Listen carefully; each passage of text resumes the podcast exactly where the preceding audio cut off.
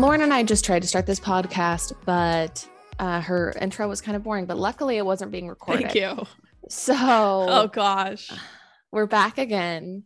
This episode of Pop Apologists is dating and romance themed. We've done things like this before, but we have some new listeners, so we think it's worth diving into again. And we got some amazing questions from the audience. So let's Correct. dig in. Correct. Yes. Very excited to do another kind of romance episode. We've only done one, I think, and that was relationship red flags. True. Um, but I don't believe we've done like a dating all around romance advice episode. So I think this will be good. And it was all inspired by Megan Fox and Machine Gun Kelly, you know, our favorite Hot Topic employees getting engaged. Mm-hmm, mm-hmm. Chandler, I'm dying to get your thoughts. I have very strong thoughts about it. When the news broke, it was actually the night of Watch What Happens Live. I immediately was taken aback by the engagement, but also saw it coming. I think, but literally the most aggressive and astounding part was truly the ring. So yes, immediately I I had thoughts. I'll just start off with my, my stance on the whole thing. And that is that I want to cancel birthstones. Okay. I think that they are the tackiest way of self-identifying. Uh, uh, truly. And I, th- yeah. yes, I speak as someone who um, hates her own birthstone. What I is your born- birthstone? I was born in August and my birthstone is a peridot, peridot. Um, and it's a lime oh. green gemstone. It's so ugly. You don't want it. I've never a owned a piece of jewelry with it. Yeah, it's, it's, look it up, everybody. It's lime green. It looks like something you would get in like a jewelry box as like a kid. It's, it's awful. So I've always hated my birthstone and resented it because I love my birthday month, but hate my birthstone. Um, so yeah, I've chosen a life of hate for birthstones. And so I think this whole engagement ring, if everyone hasn't seen it, look it up right now so that you can understand what we're talking about, is centered on their birthstones. So it's an emerald and then it's a diamond, right? Right. And all you Which, bitches with diamond birthstones, like, screw you. Yeah. I love how, I love how you just want to cancel it because you didn't get a good birthstone. That's like all this comes Absolutely. down to. Absolutely. If you had had a diamond birthstone, you would, you would be like oh, all about your birthstone. It would be my most treasured thing. It would be like, well, I do have a diamond birthstone, so I just have a lot of diamonds because that is me, you know. Your most treasured way of self-identifying. Mm-hmm. Exactly. I just don't know how Leo's got the worst birthstone. Like that just feels like a cruel injustice. I'd like the birthstone catalog or whoever, you know, decrees that to shake it up a little bit. But anyways, I, upon doing a little bit more self-reflecting, I have a theory. Okay. Mm-hmm. Okay. The ring itself is heinous. It is, a, it's a diamond and an emerald and they're kind of like shaped together to look almost like an asymmetrical heart or something. And I just think it's really gross looking. I think it's like an eyesore. Okay. Frankly. Mm-hmm. Mm-hmm. Um, so I was trying to unpack, obviously I hate birthstones, but I, I don't get sometimes the rings celebrities choose because I do think that they sometimes get really ugly rings. Right. Right. So I'll just say that upon a further unpacking, I feel like celebrities must find engagement ring shopping to be pretty hard because getting a big diamond is just like pedestrian level to celebrities because right, they just all can right. afford big diamonds. So then it's like, instead of doing, you know, a, a big diamond, everyone just does, tries to do something totally off the rails, mm-hmm. you know, evidence a Megan Fox's engagement ring. It's like a Wizard of Oz contraption. So I have some unsolicited advice to give to celebrities. And that is that you should find an amazing, like vintage ring, big stone, you know, whole thing, but find an amazing vintage ring that has like a cool story. Okay. Like that right. I think would be the perfect way to spend all that money if you want to do something unique. So all the celebrities listening, that's my tip. You're welcome. You hit the nail on the head. Basically, I think celebrities feel this impetus that they have to have something extremely unique and it has mm-hmm. to obviously be like so expensive and so nice. And it has to justify, you know, their own celebrity status on some level. Like it has to be as special as they are. And right. But that leads them into a trap where in the pursuit of something unique, they end up with something that is pretty weird looking. Like mm-hmm. I personally, Wizard of Oz contraption is perfect. I think it looks like it's part of the K Jewelers um, special Irish collection. you know, um, I think that that, I think that the, the true issue is the band. The band is so mm-hmm. bad. Okay. This is what Machine Gun Kelly said about the band. He said, it's two magnetic bands of thorns that draw together as two halves of the same soul, forming the obscure heart that is our love. I mean, first of all, First of all, if my fiance's engagement post sounded like an emo live journal entry, I would be mortified. It's all very gothic Tumblr. And yeah. And, and like has light Beauty and the Beast feeling, adult yes. Disney things. Like I, I don't want any rose thorn allegories. Like spare me. It's just so cringe. Like that is mm-hmm. exactly it. It's the most cringy symbolism. I don't know. I just, I personally believe what I was just going to, yeah, I said the symbolism, I think just indicates how really these celebrities have too much time on their hands that they can literally conjure and like, and describe their relationship in like literal symbols. I don't know. It's, I think it's so funny. It's very pot and cauldron adjacent, like the mm-hmm. Conjuring, you know what I mean? There's, there's definitely like waves of smoke going into the air yes. around them, wherever they yes. walk. It's just, it's all so juvenile, and the ring itself is just so bad. Like it really does look like it came out of K jewelry, and the bands themselves, I think, are what make it so bad. Yeah. So, which is sad because those are the things, you know, that are drawing, are keeping the two halves of the same absolutely together. So what yeah, is the that magnetic force? Yeah. I know. Um, what did you think about them drinking blood? I think it's an Angelina Jolie, Billy Bob Thornton ripoff. Right. Like this right. is the next generation's version of that couple. Right. And that cu- couple was trashy to begin with. Do we really need another one? No, we don't. We don't. What did you think of the drinking of the blood? It just kind of grossed me out.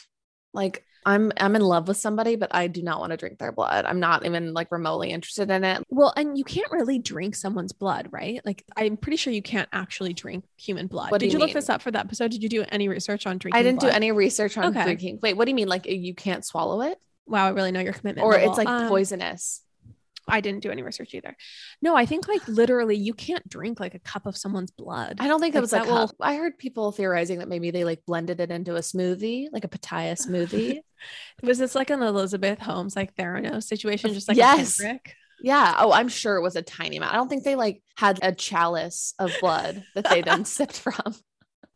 Well, that's what I'm imagining. Cause when you say drink blood, like drinking is gulping down. I would know, a no, flow I, of liquid. I, I think it's, it's like not, literally a, a small it's not vial licking a finger. Just, yeah.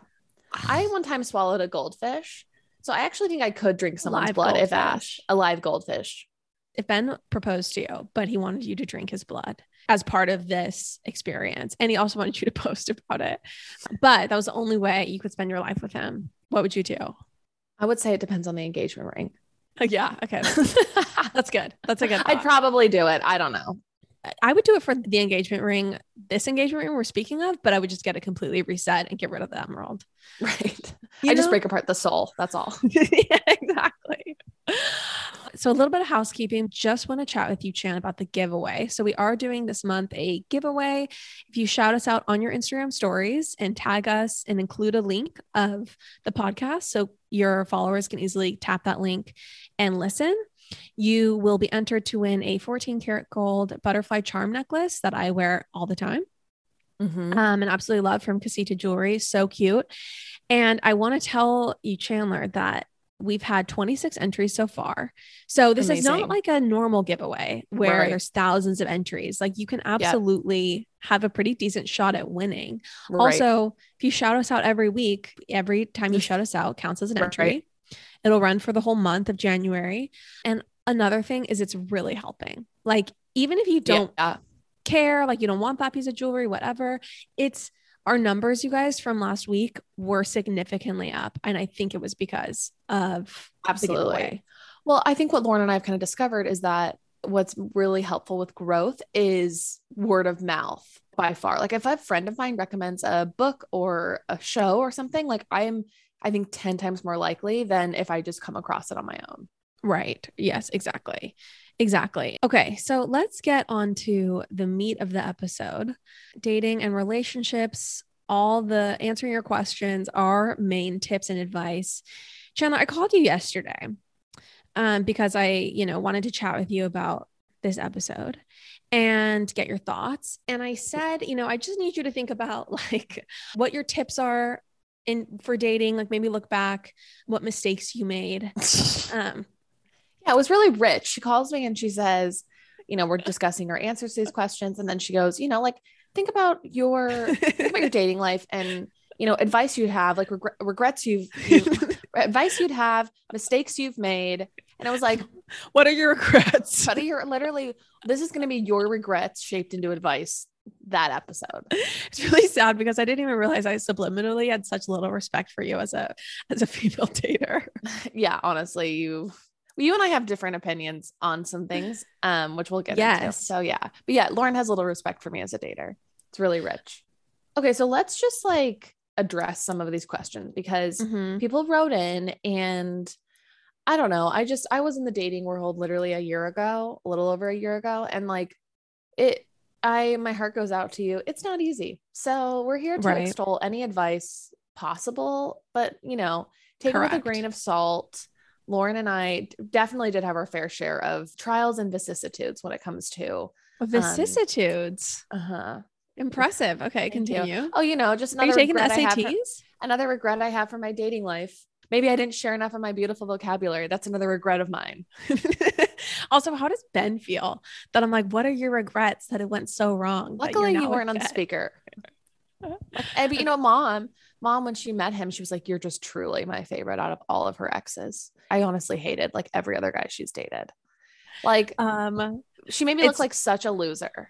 It's such like a Stassi Schroeder moment when her mom met Bo and was like, oh my gosh, thank mm-hmm. goodness. Finally, finally, you met well, a good man. Right. Okay. Well, you did make a lot of mistakes and you I did. did date and as unsavory have you. characters. As have you. I have an unsavory dating history. What are you talking about? If I've dated characters, you've dated characters. No, the irony is, honestly, I was much more Chandler had her head on her shoulders much more than I did dating. Like I, not only did I date characters, but I was just completely psychotic, I think, when it came to my dating philosophies when I was dating and the way I approached it. Like I had, I didn't have a single clue. Lauren, as we made our descent into New York, you know, from our beloved Guana Island trip, mm. I got excited thinking about coming home to like my more simple routine food, like my mm. Clean Simple Eats protein powder. Yeah, I feel like it's such a good staple because the protein powder, if you blend it with ice and water, you got vanilla frosty essentially, if you like the Simply Vanilla. If you get chocolate brownie batter, you've got a chocolate frosty. You could do the mint chocolate chip, you got a thin mint frosty, or you just dissolve it in milk or water, and that also strangely tastes really good, like chocolate milk. It's a super fast, easy, quick snack. Also, I just love that the ingredients are clean. They're grass fed. It's twenty grams of protein for one hundred ten calories. It is just the best protein powder out there. Everyone, go to clean simple eats dot com and use the promo code POPAPOLOGISTS for ten percent off. That's POPAPOLOGISTS for ten percent off. clean simple eats dot com, POPAPOLOGISTS for ten percent off. Can I talk to you about a product that you love, that Courtney loves, and that I love? Please. Early Bird C B D gummies are so phenomenal, everyone. They are the perfect two point five milligrams of T H C and twelve point five milligrams of C B D. So this concoction, it gives you the warmest, gooeyest feeling. They have the magic formula. I love the watermelon flavor. That's my favorite. I also love using them when I know I need to get a good night's sleep and I can sleep in. You guys, we love Early Bird C B D so much. We reached out to them to see if they would be interested in sponsoring the show because we were like, these products, these gummies, everyone needs to know about them. We're going to tell them about, about them anyway. So maybe we can get paid to do it. And honestly, we just cannot recommend them enough. We have a link in our show notes. You can go to early bird c b d dot com, use code pop apologist twenty for twenty percent off. early bird c b d dot com, pop apologist twenty for twenty percent off. Do yourself a favor. Try the gummies. They ship to all fifty states, everybody. You got to try it. early bird c b d dot com. Here's where I think we differ because I actually have been doing a little bit of self-discovery recently. Gosh, no. I think that you dated char- more characters, more people where we were just like, like kind of like p- cock your head a little bit. You're just like, huh? Like, and, but I think that you are a little bit more coy. And I think that I dated, I dated guys who were just like not great, but I fell way harder for them. So that's where I think you and I, like where we differed in our own, you know, poor dating history. I was always looking to date like a really big, per- big person, not like physically large, but like I wanted, you know, I really wanted that. She, Gaston. She wanted Gastons of personality and pedigree and stature. Let's and stature. Honest.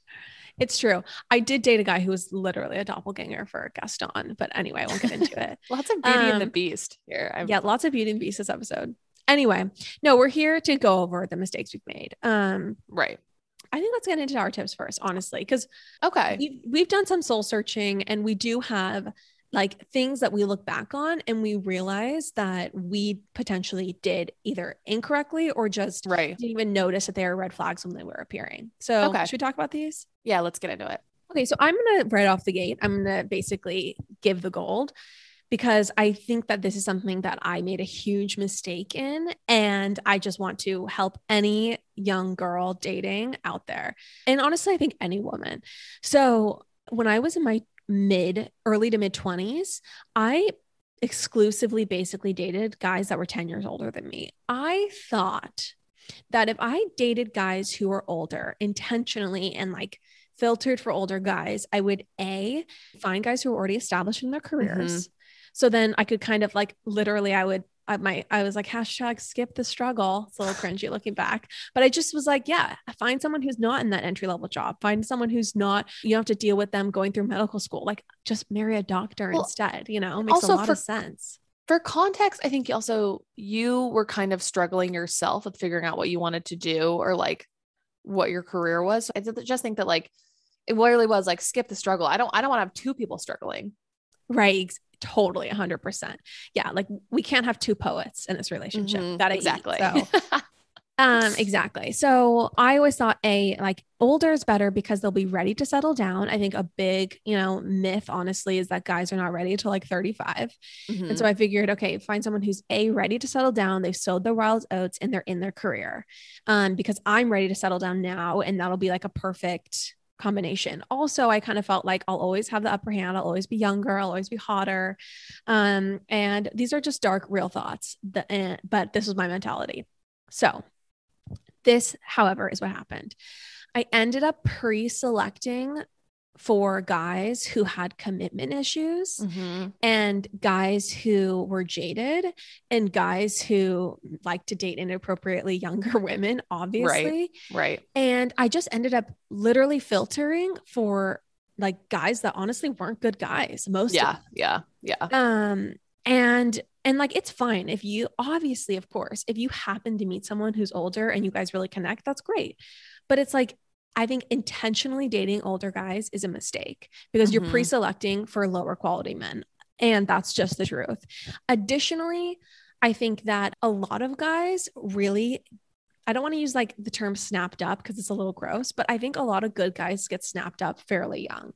I think that if we're talking about, you know, really good quality guys, maybe they're not necessarily super interested in playing the field and they tend to meet their partners younger in life because they don't have that, you know, deep need to sow their oats, and they meet someone who they're compatible with and they commit. And because they're a guy that's just a good guy, they end up committing and in long-term relationships from with women that right. they met when they were like twenty-five. Yeah. And yeah. so I think that there are a lot of good single guys out there in their twenties. And then that number goes down as, you know, they get older because the, right. because they just get taken up. They just get taken. Right. So for younger girls, I would say date age appropriate guys. That is a yeah. I have. And maybe that sounds so obvious, but to me it was not. And I thought I was like a genius for dating. Right. Older, for dating. Well, older. I think you and I, like, we wanted to date people who could take care of us. And, yeah. and so that, yeah, really was just a way to, that was felt like the easiest way to get there. Um, yeah, I completely agree. I dated someone who was older than me, and I think ultimately it was a big learning experience more than like a, an amazing relationship. Right. That was and one like, of my regrets. Here we go. Right. So anyway, that's my, that's one I'll, tip that I really have. Yeah, I agree. I went on a date with a guy who was like, I was twenty-four, I think, when we went on a date, and he was thirty-one. And he literally said to me after we'd gone on maybe two or three dates, we were just talking about previous relationships. And he said, yeah, I was like seeing this girl for like a year, and, you know, then like, she wanted me to like come back and meet her family. And like, she referred to me as her boyfriend, and like, you know, like that, just like, that kind of was the end of us. Like those were actual words uttered from someone's mouth after they'd been with someone for a year.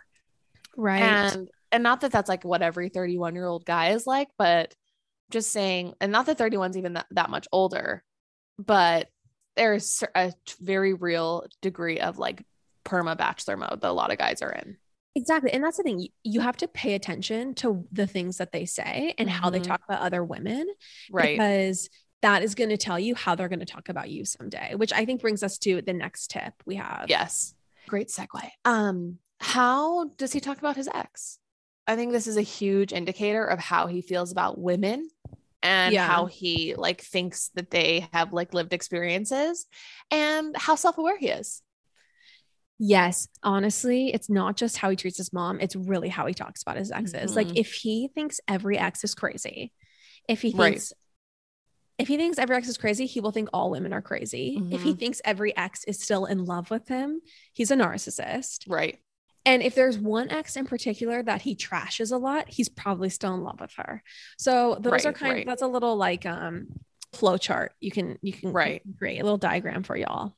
And I think like, is he on speaking terms with like a, a, a good amount of them? Like, I don't right. know. Are, like, are they, are they, has he written them off complete, all of them? Like, are they all blocked on Instagram? I think everyone is within their right to have been wronged and right. and wounded by someone and have someone that they don't speak to anymore and be on bad terms with them. But really, like, I think that ultimately two should be the max number of people like that. And right. then beyond that, if they're not on speaking terms with more than two people that they've mm-hmm. dated in the past, that's a big red flag, right, because ultimately right. it just means that they have huge ego issues and they're not willing to give any women closure. And they're not willing to just have had a relationship basically well, wrap up in a healthy way. Totally. And I think also when you, when you go through a breakup that's bad and then you move on to a healthier relationship, I think you, at least for me, I, I've turned back to that time and with compassion for myself and my ex. Like once I find a healthy relationship, I'm like, oh, I understand why we didn't work out. But I feel like if they just go from one bad relationship to the next, like, and, and all of them end in flames, like that's more about them. Exactly. Because I think every healthy person a year out is able to see what they did wrong and exactly. is able to feel totally fine about the other person. Right. Um, and so if they are still have bad blood with another person, mm-hmm. um, more than, more at least, than two, more than two people, then they're a problem. Okay. So let's right. get on to the okay. next. Yeah. Yeah. Um, what other mistakes did you make, Chandler? Oh gosh. um, I think another thing that I, did that I did right was if I ever felt like scorned by a dude or like I felt like things were hitting the skids or he kind of pissed me off or was honestly ignoring me or I thought I was being ghosted, I deleted all of their messages. And I found this to be incredibly cleansing. And I think one one theme that I'm going to come back to is like when you're dating, in order to keep your sanity, you need to find ways to like hit the reset button in your brain, either right. whether it's like after a breakup or mid talking to somebody and it like not going as planned. Like you need to find ways to like hang on to your sense of self. And I think like for me, one of those ways was literally deleting all of our text messages. Like mm-hmm. maybe this sounds crazy, but like I literally, if somebody stopped responding to me and we got on a date or they, you know, had left me, yeah, left me on red, whatever, or they weren't asking me out. Like I would just delete all of our text messages. Just like be gone. You're out of like my sight. Right. Right. Or, and delete their number. So you don't have an ability to text them. And basically if you've been ghosted, hit them up. Like, I think right. that's super important. Absolutely. Um, like I brought this chaos into my life and I can also like delete it from my life. Get rid of it. Yeah. That, that was always super important, is to never memorize a guy's, this may be a crazy tip, but never memorize his number. Like put his name in your phone immediately. And then if the time comes and things aren't going well and he's ghosted you or whatever, literally just delete his, nut- right. his contact info, have no way of getting in touch and contacting him if it's I've, possible. I've sent my roommates their phone number. I've sent my siblings their phone number so that I could like verify if they were to text me that it was them. Right. Yeah. Delete it, block it. Um, okay. One thing I want to say quickly about blocking someone's number is in regards to when you're fresh from a breakup. And I've been here a million times and you're just like sitting by your phone like a pariah. You're just waiting and waiting for your ex to text you or for some conversation post breakup to start that would like take away your pain or whatever. Just, just like any type of attention from them. I feel like post breakup is like heroin to you. Um, and this also means that sometimes you lose your nerve and you text them, you know, are you mm-hmm. okay? I hope you're doing well. I hope how you're mm-hmm. holding up. So I had broken up with a somewhat like serious boyfriend, and Lauren told me, this is like one of her best piece of advices to me, was to just like, after like three days of anguish of looking at my phone constantly, every time I would get a notification, I like, I was a prisoner to my phone. And Lauren literally said, block his number. Mm-hmm. And it took me like literally probably a day to come around to this idea. And I think the reason why this was so hard is because we, when we initially broke up, he didn't like grovel for me in that moment. He just kind of right. said, okay, if this is what you want. So then, you know, I'm, I'm a prideful person, and I honestly had like, was heartbroken myself, and I just wanted them to try to win me back. Like it was all pride based basically. Mm-hmm. So anyways, I took her advice, and I felt like I took back control of the situation, and I blocked his number for like two weeks straight. And honestly, that was game changing. It was the perfect span to have like my pride restored and my sense of self. And, and this like time I gained like the mental clarity to realize like that was the right decision. And it still sucked. Obviously I won't like pretend like I just all of a sudden felt better, but I just got to a place mentally where I could actually breathe and put it behind me. And in that span of time of blocking your ex's number, get a haircut, go on a random two day trip, like start a new hobby, just literally anything to feel like you've hit reset or you're like, you've advanced past the breakup. Right. Oh, that's a good tip. I think that ultimately, like my big rule when it comes to breakups is that if you're still in contact with them, you're not actually broken up. You Absolutely. Are remaining emotionally engaged, emotionally entangled. You can't actually move on or date anyone else.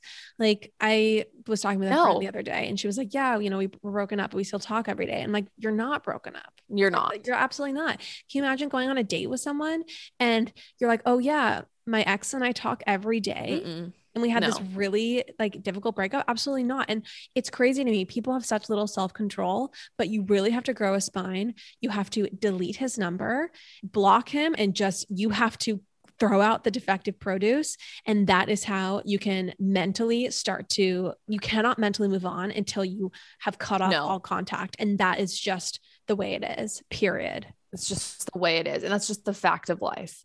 Like yeah. you need a solid, probably nine months of not speaking to then, if, you know, if you want to have some closure conversation, if something, you know, whatever, like, like what's funny is, is this is someone you dated. This wasn't a friend. And so this person isn't going to be right. in your life anymore. Like, of course they became your best friend, but ultimately they won't be in your life. And as hard as that is, like once you get to the end of that nine month period, that cleansing period, you're not going to be in the habit of talking to them anymore. Right. What you're right. doing is you're regaining your emotional independence from this person. Mm-hmm. And once you have that, you're not going to, you're not going to care if you have their number, because you're right. not going to be in that space where you're pining and like, you know, tempted to text. Exactly. So. Yeah. So true. Okay. Um, I do have another pro tip for everyone. And this kind of coincides with my last tip, but I think be open to dating a variety of guys. So this is something that I was not open to when I was dating. When I was dating, I was looking for a very specific type of guy, type of man. Mm-hmm. And um, I remember when I was, when I was like twenty-six, I was in Napa for, my friend was getting engaged, and her, you know, soon to be fiance had planned this whole trip where she was going to get en- engaged in Napa. And then she would walk into a vineyard and every, all her friends would be there with this big surprise. Mm-hmm. And it was, it was amazing. Anyway. So I shared a room with one of the other girls who was there for the surprise, and we were chatting, we were both single. And, you know, I was kind of complaining about the type of guys in Orange County and how they yeah. just really weren't what I was looking for. She's like, well, what are you looking for? And I was like, oh, I'm looking for someone who's like, you know, very much like left-leaning politically. I want him to be like mm-hmm. really smart and soulful. I want him to be like, maybe like earth, like pretty earthy. Like I want him to be interested in like having a farm someday. Um, dress in like, tunics. dress in like, no, like dress in like Levi's and white t-shirts. Mm-hmm. I want him to be like extremely stable, like arms that I can fall into at the end of my weary days. You know, I want him to be like a, a Dennis Quaid lookalike from like The Parent sure, Trap. Sure. Like that was what I was looking for. It was right. like so incredibly specific. And I remember she like looked at me and she was like, yeah, I, I, I think you're describing someone who like doesn't actually exist. Like, you know, that's the problem, right? Like that person doesn't, right. even, that's not even a real person. No, that person does not exist. That person is like, like literally a fantasy, fantasy. He's, yes. He's a fantasy person. And he's definitely not like on Bumble and Mission Viejo. No, no, God, no, no. So, so it took someone honestly saying that for me to realize like, wait, you're totally right. Like the, what I'm looking for doesn't even exist. And I have to be much more open to a variety of types of guys. And when I first started dating Kagan, he was absolutely not what I was looking for. Like he was, first of all, a year younger than me. He mm-hmm. was not a poet. Um, he had no interest in an agrarian lifestyle. Um, so disappointing. So disappointing. He did not want to become a gentleman farmer. And anyway, it just turned out though, that he was the type of guy who his day-to-day life was actually extremely compatible with how I like to live my day-to-day life. Right. And we ended up being super compatible, but he was not who I was looking for. Right. And I, and so I think you have to be open to a variety of guys, a variety of jobs, a variety of people. Absolutely. Yeah. But I do think not that, compromise on looks. That's a big tip I have too. I feel like I've, yeah, don't, do not compromise on looks. That's a mandate from the Pop Apologists. Do um, not. M- women get told all the time they need to compromise on looks. And this is a hill I will die on. Like you should not compromise on being attracted to someone because that will get you through really difficult times when they're annoying the shit out of you. Absolutely. Absolutely. Um, I just think also though, yeah, I've, I've had friends and roommates who were extremely specific. And I feel like they have had like worse luck. Like I maybe dated some characters cause I really didn't have a type. Like, I don't know. Would you say that I had a type? I think you, other than like, maybe not right for me. I think the difference between I'm more introverted than you. So I was more comfortable like spending years alone. And I think you yeah. really, you're more uh, extroverted, you want people around all the time. And so you were more comfortable giving someone your spare time because you liked being, you, you know, right. liked being with another person. And so I think you're, I wouldn't say your standards were necessarily like lower, but you weren't, you were fine to not necessarily hold out for the fantasy that didn't exist. Lauren, the wall behind you, it's quite barren. What's going on there? You know what? I find getting things framed to be very stressful. And so I've just never done it. I don't basically have anything framed in my home. And it's sad for me. It's very sad, which is why we are so lucky to be sponsored by FrameBridge right now. Yes, I am so excited to correct this wrong in my life. What's so great about FrameBridge is for other people also intimidated by a gallery wall, if you go on their website, you can just very quickly, easily upload like five photos or whatever it is, and they will send you different dimensioned, cute frames, beautiful, sleek, modern, so you can just hang your gallery wall and it's good to go. They make it very easy on a layperson like yourself. Everyone, see why FrameBridge has been trusted to frame over two million pieces. Visit framebridge dot com or a local FrameBridge store to get started and custom frame just about anything. That's framebridge dot com. Hey, hey, it's Donna from Daily Dose of Donna. Every weekday afternoon on the Daily Dose of Donna podcast, I cover all of the reality T V and celeb gossip and breaking news.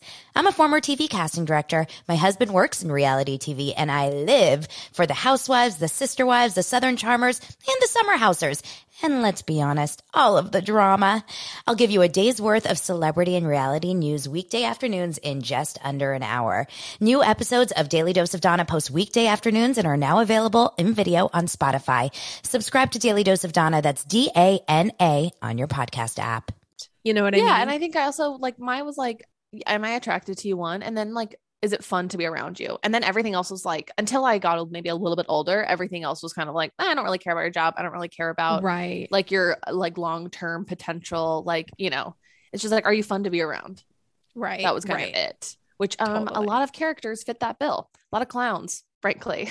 So yeah, in my winding road of dating, I have spent so much mental energy texting guys who were not worth my time, but also just like literally trying to do the dance of like courting and being courted. Right. Mm-hmm. And I think what I've realized in my short time, truly in the grand scheme of things of being in a good relationship, is that the people who are, I had to constantly overthink every single move And every single follow-up text message was that perfect little dance of coy and witty and interesting and whatever. Was honestly like, it was a person I probably wasn't compatible with, because I had to do so much to like perfectly manicure myself into somebody that they wanted me to be. Mm-hmm. And to be realistic, like when you're, when you're trying to go on a date with somebody or meet somebody, like there is a degree of flirty banter back and forth that you like want to keep up. That's important. Right. Right. But I think that this was after, way, always way more important to you than it was to me, but continue. Yeah. Like I, I wanted to be like dazzled by somebody via text before I went on a date with them. Right. Like I said, a lot of clowns fit the bill. Um, but basically after the first date, after maybe the first kiss, even, like, I think you should be pretty comfortable texting and communicating with a person. And I think what I remember is like, even post those first, like, things that should kind of break down some walls. Like I still was like doing the dance, and mm-hmm. I should have just like cut my losses and been more direct or just more comfortable. And honestly, like it was not worth my time. Well, I think the ultimate thing is, is if a guy doesn't set you at ease enough to be able to mm-hmm. just text him directly and to speak plainly. Right. Um, then I think that there's, there's something off there, especially past, you know, the first month of dating someone. Like right, right. You shouldn't have to overthink everything. Yes. One thing I heard recently, and I think is so true, is that a good relationship feels calm and peaceful, and a mm. bad relationship feels confusing. And if you're confused, right. if you don't know if he likes you, if you don't know what his intentions are, if you don't know if he's really in it with you or wants a relationship with you, then that's not a good relationship. And the answer is that he doesn't. And that's right. just, that is literally the hardest lesson that we or all like, had to deal with. Cause I know I had to deal with it. Even like the last right. guy I dated pre Kagan, that I only went on a couple dates with, was not a serious relationship or whatever. Only knew him for a, like a month maybe. But I would say that even that, I was like, I look back on that and I'm like, of course he wasn't into you. Of course he was right. never took you that seriously. But for me, the confusion is almost like sometimes kind of fun because it's such a challenge. Well, and, and it's such yeah. a high and such a rush when they do acknowledge you or they do reach right. out or like, like it's, it's honestly addicting. And it's, yeah, I, That's such I a remember- good point. It's, It's sort of like Pavlov's dog. Like when you totally. never know when you're going to get that ser- serotonin, you become addicted to getting and that. And then, that yeah, dose. Like when you do get it, it's like, I, I mean, I like, this is extreme, but I swear, like the more like somebody messes with your head, like the more invested I got almost, because it was mm-hmm. like, when they did text me, I was like, oh my gosh, this person is totally into me. I've been reading too much into everything. Of course they've always liked me. Like it just, I literally with the, like the, the form of self gaslighting, my favorite word, um, was insane. Well, I, on, that's um, what it is. I, like, I, I think yeah, if there's a high every time they text, like a big high, like, and you feel like it's like a victory, like, yes, they do like me. They don't right. like you enough. They don't like they don't you, like they you don't. enough. They don't like you enough. Right. Right. right. Exactly. They might like yeah. you enough to try to hook up with you. And like, they right. might like you enough to, you know, try to see you, but they don't actually like you enough, because ultimately the right relationship communicating will not feel like every time it's and this, you know, victory. It's, it's, that's the thing. Like you can be excited when somebody texts you. Like I still get like a little, I still have like a little bit of a Pavlov's dog, like response whenever Ben's name, like pops on my phone. But like, if you feel like it's literally victory, like you've won, or like right. you feel intense relief. Right. It's like, right. Uh, you should, you should look inward about those feelings, because it's, it's not a, an indicator of a healthy relationship. I remember there was this guy I was dating, and he would, he, we would go on a date on like Thursday or Friday or Saturday yeah. night. And then I wouldn't hear from him until like the next Thursday. Ugh. And, you know, we weren't in a relationship. So I just kind of talked myself into the mm. idea that this was normal. Right. And that I was needy for wanting more communication. Mm-hmm. And I would never text first, obviously. And so, but it was excruciating. And every time he would text, it would be this big victory. Like he is so into me. Right. Um, but ultimately, like I look back and he was absolutely not someone who was ever interested in commitment or settling down. And he was dating a lot of girls, and I was just one in a Rolodex. And, and I think that that's, you know, you're one in a Rolodex when you get very intermittent communication. Right. Right. If you do not know when they're going to message, like you should know when you're hanging out next within forty-eight hours of a date. Like right. you, they should reach out within forty-eight hours to plan the next date. That is the way like an actual courtship runs. It does not run that there's four days of no contact, exactly. a week of no contact between the next scheduling. Right, right. Yeah, absolutely. I mean, I went on a date with somebody one time, and at the end of the date, he was like, yeah, we should, I was like, we both have said like, yeah, let's hang out again. And then he was like, yeah, when? And I was so like, almost like crashed my car because I was so shook. Yes, I was driving him. That's another story. Um, he, and he was great, but I literally, I was so shook by the fact that he wanted to make plans in person for the next time we would hang out. Mm-hmm. Like, because men just, I mean, in my experience, this was like, Uh, lots of times guys would wait until f- it'd been four days or like, or we'd text, but they wouldn't talk about hanging out again. Right. And I'd have to do the dance of like, yeah, maybe we should watch that show we're talking about together, you know, or like, and so anyways, I just thought that was so funny because I had never had a guy literally make plans in person with me at a date for the next time we were going to hang out. You're like, what? What are you talking about? Literally compute. I had, I, and I'm a big planner, but I was like, I don't even know what my, like, what I, yeah, I was, crazy. Yeah. Okay. So enough tips. Let's get into some of your questions. And I think this first one is very, very common.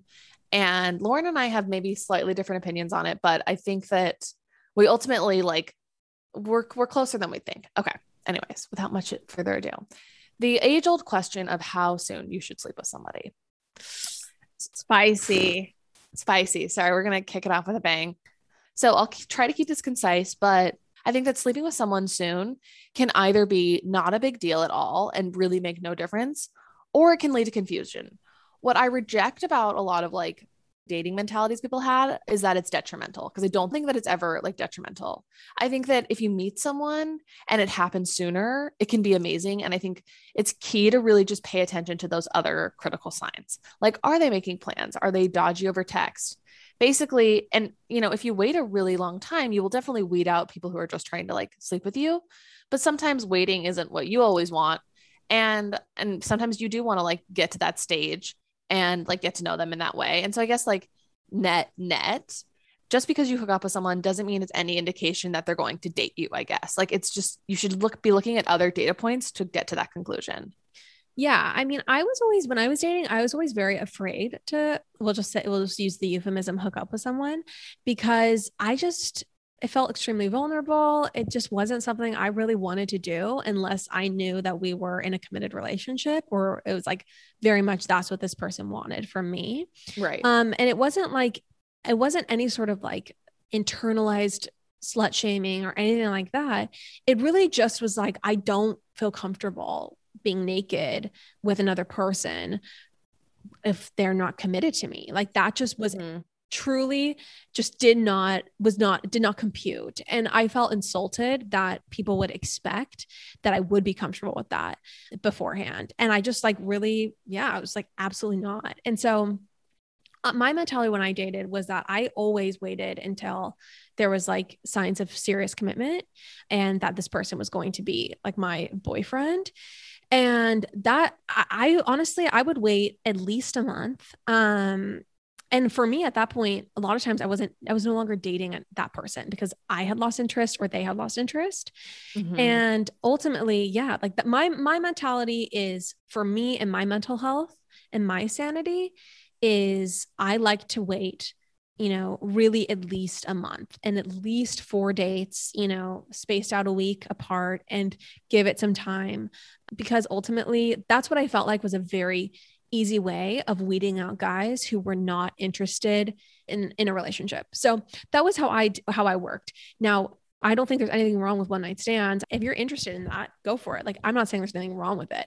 I'm just saying that's not what I personally felt comfortable with when I was dating. So yeah, yeah, totally. Yeah. I just think that like, it's not, to me, it's just not the actually the biggest data point or the biggest like indicating factor. I think like, like you're saying, like take, taking you out on dates, like, like those are bigger indicators in my opinion of like being, and, and those things come naturally with your process. It's just, I think it's really, yes, I think it's really just when you're comfortable with it, you know, and that yeah. it comes oh, at different always, points for yeah. different people. And that's right, it, you right. know, definitely. Okay. So I'm going to move on to this next question. So this person asked, navigating being ghosted, call them out or let it go. We obviously live in a time where people are very comfortable calling each other out, that we know. So I'm going to say that my opinion is probably a little bit controversial here, because I think that like ghosting can be like a true gift from above. Mm-hmm. I have never liked hearing to my face that someone I like didn't feel a spark. Right. I'm an Enneagram four. I'm a Leo. I'm sensitive and prideful. It's a toxic combo. And I've gone on like amazing, great, great dates. And then I've gotten totally ghosted, and it sucks. I went out with this like darling industrial designer. Okay. Like he was very cute. He'd gotten out of a serious relationship, which to me was like an indicator of like, okay, he's interested in serious relationships. Um, and I thought it was going to be a, a beautiful relationship between two deeply creative people. Mm-hmm. Um, and it wasn't. And he totally ghosted me. Like we had two dates, and basically, you know, there was a lot of time in between the first and the second. And then after the second, it was like radio silence. And in that moment, I, I like mourned it, and truly like, I, yeah, I hated it. It was awful. And I went round and round with my roommates and in my head, like, why isn't this working out when it was so great at first? But then like, he didn't tell me what happened. And I just kind of like made up the excuse in my brain that he got back together with his serious girlfriend who was the love of his life. And I, I think for me, I swear in my brain, it's easier if I can like compartmentalize it as like something crazy as something crazy and like out of the ordinary has happened, rather than like them telling me the words like they didn't feel a spark. Like I don't yeah. want my brain to have that knowledge to have to like deal with it and store it. Like just store the idea that something crazy happened. I think that ghosting gets a bad rap. Like it's literally just the way of communicating you're not that into someone else. And it's a universal language. And I think it's so much better than saying, hey, I'm not that into you. Like, right. I personally think that if you've been on three or less dates, mm-hmm. then I truly think you can basically ghost someone. Absolutely. It's, if you're married to someone, you should probably let them know that you're breaking up. If you're, if you're exclusively dating someone, don't ghost them, but like right. everything else, like it's just all is fair in love and war. A hundred percent. And it is so Debbie Desperado to text someone who's ghosted you. Like, absolutely not. You're not calling them out, calling them out. It's just a lose scenario, because all you're doing is highlighting the fact that they're not into you and making yourself look desperate in the process. This is the ghosting rule, girls. This is the ghosting rule. If you're ghosted by someone, okay, you do not text them back. You move the, you move the F on, you move the right. F on. And then if they ever reach out again, you pretend that you ghosted them. So you say something like, oh my gosh, so sorry. I haven't texted you in a while. I've been super busy. I've been crazy busy. And you know, like, you know, what's up, whatever, but absolutely not. You do not text them. It is such a gift. And that ghosting is, is a gift. Yes. I love that strategy. That's so funny. Okay. A listener said, I'm not Mormon anymore, but I'm scared to date non-Mormon guys. Um, so I actually reached out and I asked her for a little more context, because I didn't want to assume anything here. Mm-hmm. And th- this person said that she was afraid essentially that all the non-Mormon guys at the secular college she goes to are only interested in hooking up, are not interested in anything committed. And she wants a, like more of a commitment. She wants a boyfriend. Of course. Yeah. You know, I think that's what most of us want.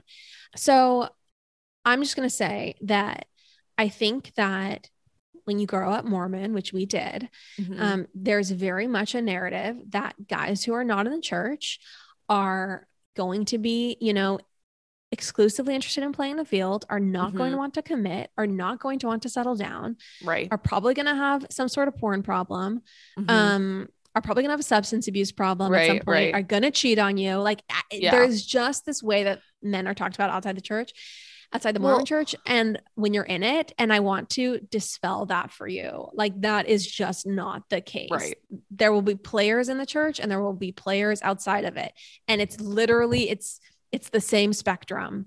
Absolutely. It's the exact same spectrum. I think that like, Lauren, we certainly had a mentality that like, if your man wasn't compelled by like God, he was like oh, right. completely fallen. And that's just not true, because I've dated guys who were Mormon who were disrespectful or, you know, like any other like gamut of issues that men have. And right. so I just think that you, you run into the same issues with regular guys that you do with Mormon guys. And I don't also think that all men who are living outside of religion are, you know, morally doomed. Well, that's, that's actually, that brings up what um, I was thinking, which is that, you know, in the Mormon church, there's this, there's this idea that the natural man is an enemy to God. Mm-hmm. And, and basically that says that, like, you know, religion is what keeps people moral and what keeps men faithful and monogamous. And the biological reality is that humans are mammals that pair bond, and that's a biological term. And some mammals basically copulate with, and I was kind of nerdy, but copulate with any, like with anyone. They do not have long-term relationships. They just, you know, whatever that, you know, that's what they do. They do the unspeakable with virtual strangers. Um, the unspeakable. Uh, think bonobos, think like, you know, deer anyway, but other mammals pair bond and they have other partners that they have for years and even lifelong partners. Mm-hmm. Yes. There are, you story. know, there are other relationships that can happen. It's complicated, but literally it's biological that humans are relationship oriented pair bonding mammals. And so you can actually just comfort yourself with that very much fact and reality that has been observed by scientists. So believe the science and, you know, get out there. And honestly, I can tell you that it's just not the truth. Like when I met Kagan, he was twenty-six and all of his friends were twenty-five or twenty-six basically. And they were all dating girls that they had met when they were like twenty-two and twenty-three. They are all still, his close circle of like five guys, they're all still dating those girls now at thirty. Mm-hmm. So there are tons of guys who are twenty-two, twenty-three, meeting the loves of their lives and interested and, you know, commitment oriented guys. So I think that's just a myth, and I'm happy to dispel it for you. Um, I side note, I would like to see you have a show on National Geographic where you instill uh, the belief in love to women across America through biological and mammal knowledge. I just, I found that to be very moving. So thank you. I mean, you literally, it's just use your own powers of observation. It's not like men outside religion never get married or never have long-term relationships. They're right. Like right. And at the clubs for their whole lives. I am literally picturing you speak like at a zoo, like with binoculars on, like saying, well, open your eyes around you. Look at these pair bonding mammals, women, young it's ladies, true. Like believe in love. And you don't need and- to worry. And you can find just, you can find a great guy. And guess what? You're actually in the best phase of your life to find yeah. a great guy. So get excited. Wow. Um, that was really, wow. Moving. Was that inspirational? It was inspirational. Don't stop believing. Hold on to that feeling. Okay. So we actually still have quite a bit to get through, Chan. So what I'm thinking is let's talk about this more on the Patreon. Okay. And we also need to talk about, of course, recap our trip to New York and going to Watch What Happens Live with Heather. Mm-hmm. Obviously. Of course. People know about it because we were spotted on Dumois. So, you know, that just happens. Now we're people who are paparazzi'd. Right. But it's just where you have the most recognizable back of uh, a head of blonde hair you've ever seen. Like people just know Correct. It's us. Probably one of the best moments of our lives. Um, Easily. We saw that come through. Anyway, we're going to talk about that, our entire Watch What Happens Live experience. And that's going to be on the Patreon episode out this Friday. So if you want access, you can find the link in our show notes. Love you, Chan. Love you. Bye. Bye.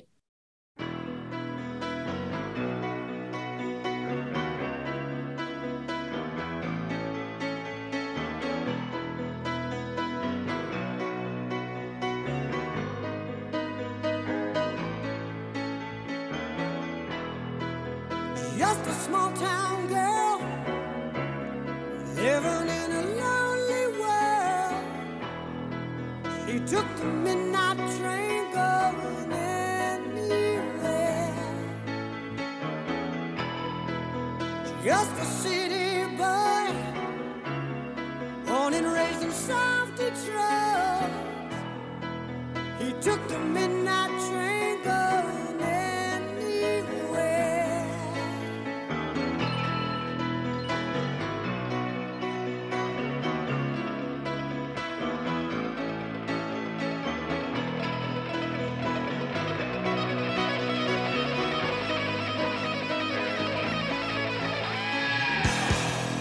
A singer in a smoky room, the smell of wine and cheap perfume.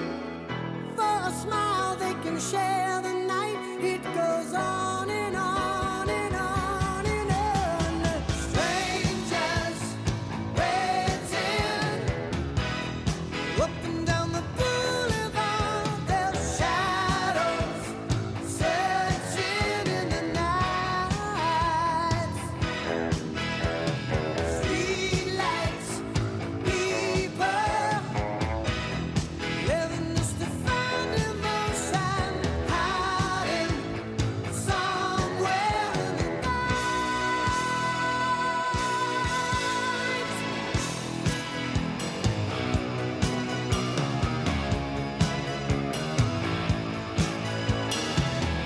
Working hard to get my fill. Everybody wants a thrill. Paying anything to roll the dice just one more time. Some will win, some will lose. Some are born to sing the blues. Oh, the movie never ends. It goes on and on and on and on. Strangers waiting up and down the boulevard. There's shadows searching in the night. Streetlights, people living just to find emotion, hiding somewhere in the night.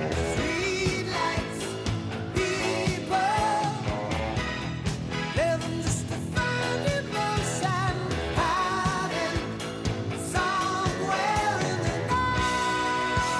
believing.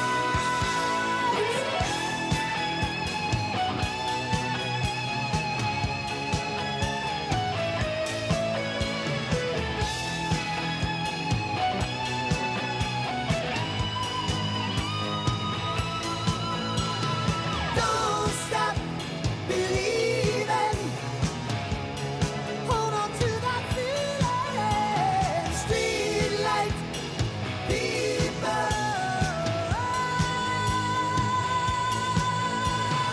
Don't stop believing. Hold on. Streetlight, people. Don't stop believing. Hold on to that feeling. Streetlight, people.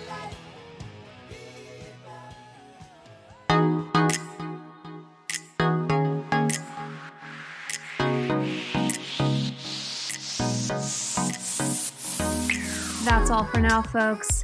Don't forget, give us a five-star review, hit us up on Instagram at Pop Apologists, and we will see you next week, live every Wednesday.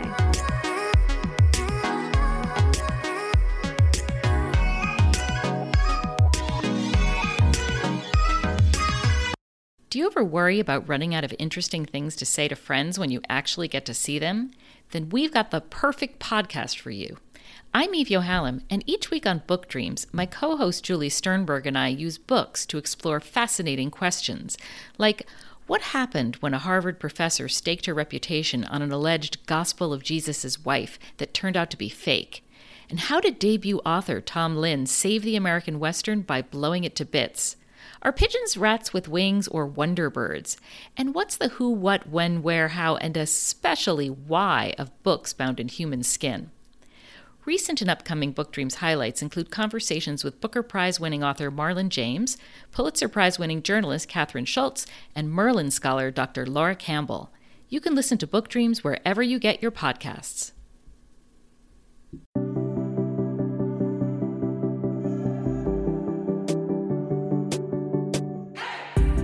Hey everyone, I'm Emily Beerley. And I'm Jennifer Chaikin, and we're licensed marriage and family therapists, owners of The Therapy Group, and hosts of the Shrink Chicks podcast. Every week, we bring you a new episode where we dive into therapeutic topics like inner child work, dating anxiety, family dynamics, relationships, and burnout, making them more relatable and understandable, leaving the psychobabble behind.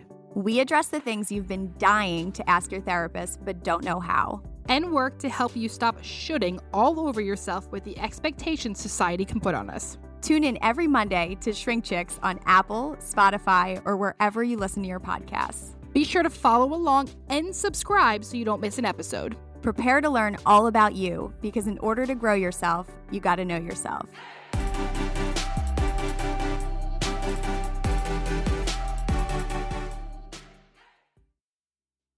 Hey, hey, it's Donna from Daily Dose of Donna. Every weekday afternoon on the Daily Dose of Donna podcast, I cover all of the reality T V and celeb gossip and breaking news. I'm a former T V casting director. My husband works in reality T V, and I live for the housewives, the sister wives, the southern charmers, and the summer housers. And let's be honest, all of the drama. I'll give you a day's worth of celebrity and reality news weekday afternoons in just under an hour. New episodes of Daily Dose of Donna post weekday afternoons and are now available in video on Spotify. Subscribe to Daily Dose of Donna, that's D A N A, on your podcast app.